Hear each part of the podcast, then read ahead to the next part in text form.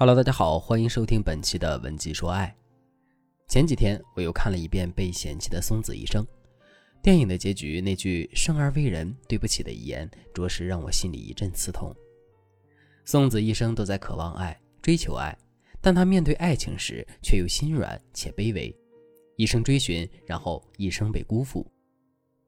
就像粉丝阿紫，是一个内心很柔软的女人，她一直很疼爱自己的男朋友，非常顺从男人的任何决定。可结果不是让男人更心疼她，而是让男人更加忽略她的存在。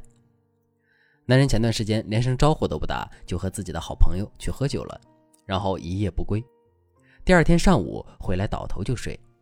已经等了男人一夜的阿紫没有表现出任何不满，还是默默地给男人煮了醒酒汤。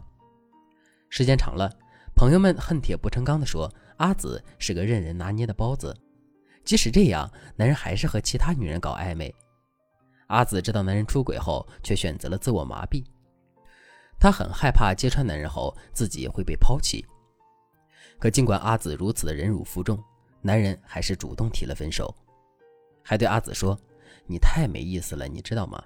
我感觉你就像我雇的保姆。”阿紫再来找我咨询的时候，哭得像泪人一样。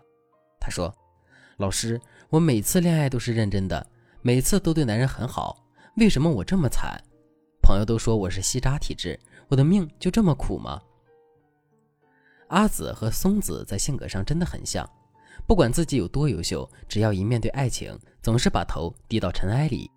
明明自己不比男人差什么，但还是在爱情里处于低位，最后自己变成委曲求全的那一个。为什么一些女性会在爱情中如此卑微呢？日本的心理学家团队真的仔细研究过这个问题。最后，把问题的很大一部分原因归结在原生家庭上。一般情况下，原生家庭问题可以粗略地分为三类。第一类，家庭氛围缺失，就是说父母的婚姻一直持续，但是感情不好，那么我们就会变得没有安全感，我们的骨子里就会特别渴望稳定的情感，因为太希望得到完整美好的家了，所以我们害怕周围发生任何变动。这样的心态容易让我们变成逃避型人格或者讨好型人格。第二类，父爱缺失，比如母亲对我们很好，但父亲是一个家暴酒鬼，在这样的环境里，我们就更缺失父爱。缺失父爱容易导致我们在感情生活中无法建立和男人的边界感。很多缺失父爱的女孩子不太会在异性面前表现自己，不太会和男人提要求，容易被男人牵着鼻子走。而且研究显示，很多小三。他从小和男人的边界感就很弱。第三类母爱缺失。我曾经有一个粉丝小双，他妈妈去世很早，爸爸一个人扛下了家庭责任。他从小就表现出极强的责任感，他对自己的家庭会很负责，所以他们内心其实非常容易疲惫、失去信心、自信不足的情况也很明显。当然，并不是所有原生家庭不幸的女人都一定会有这些心理倾向。我们说的只是一些更普遍的现象，比如刚才提到的阿紫，就属于第一种情况。父母一直没离婚，但感情很差，阿紫必须通过卖乖讨巧才能换来父母的青睐，所以阿紫的讨好型人格从很小的时候就定型了。而渣男呢，就看重讨好型人格更好控制这一点，才不断接近阿紫。所以所谓的吸渣体质，不过就是你暴露了自己容易被控制的一面。给了错人可乘之机。如果你也发现了自己由于原生家庭的不幸福，导致你在面对感情时习惯处于低位，你可以马上添加我们分析师的微信文姬零三三，文姬的全拼零三三，我们会手把手教你摆脱不健康心理状态，让幸福真正的留在你身边。如果你已经知道原生家庭给了你很多负面的影响，你想改变这一切，那后面的课程就更重要了。我们可以先通过几个测试题来测试一下你的吸渣能力是多少。第一题，习惯自我沉浸。你很小的时候就有关于美好情感的向往，而且你容易沉浸在自己的世界里。有时候你会用一些自我沉浸体验代替真实的社会交往，你容易对你喜欢的事物产生依赖。第二题，惯性麻痹自我。你习惯逃避问题而不是直面问题，很容易进行自我安慰。性情敏感，但是有些懦弱，很怕和别人发生冲突，会察言观色，但是做事思考的时候情商都不高。第三题，没由来的心虚，明明自己什么都没做，但对方只要一强硬，自己先心虚了。第四题，讨厌改变环境，变动会让你紧张焦虑。如果进入不稳定的状态，心里就会患得患失。一些女孩子会出现暴饮暴食或者其他过激倾向来缓解这种焦虑。四个问题已经说完了。如果越符合以上四条，说明你由于原生家庭导致的安全感缺失问题已经很严重了。这样的你在爱情里一定非常容易受摆布。那该如何解决这个问题呢？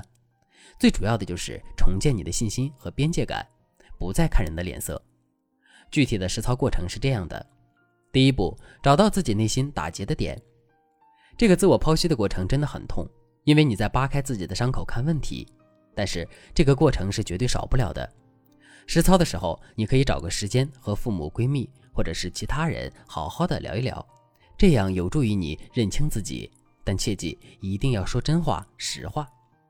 比如阿紫就选择了和父母聊一聊，她对父母说：“我其实一点也不开朗，但是我却被迫学会了逗你们笑，让你们喜欢我，我好累。我以为讨好你们，我就能得到全世界，可实际上我失去了自我。”当阿紫说出真话的时候，反而如释重负。她一下子觉得错不在我，原来我才是受伤害的那个人。我必须走出来自救。因此，主动倾诉自己的心里话，是你直面自我的第一步，这是重塑边界感和自信的基石。第二步，不吸渣的前提是学会说不。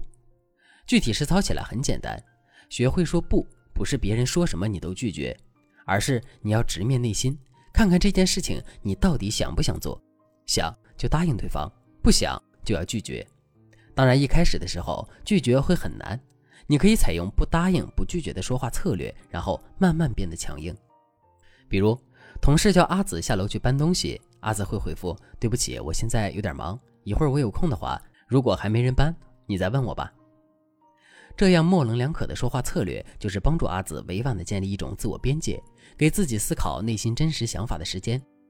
等阿紫发现自己拒绝别人并不会引发孤独和厌恶之后，她才会慢慢地相信自己，原来我不讨好别人也可以。当然，除了塑造边界感以外，还有很多方法帮你消除原生家庭带来的负面影响，让你在与人相处时不再卑微。如果你也想摆脱吸渣体质，治愈自己的人生，你一定要添加我们分析师的微信文姬零三三，文姬的全拼零三三，我们会手把手教你摆脱不健康的心理状态，让幸福真正的留在你身边。好了，今天的内容就到这里了，我们下期再见。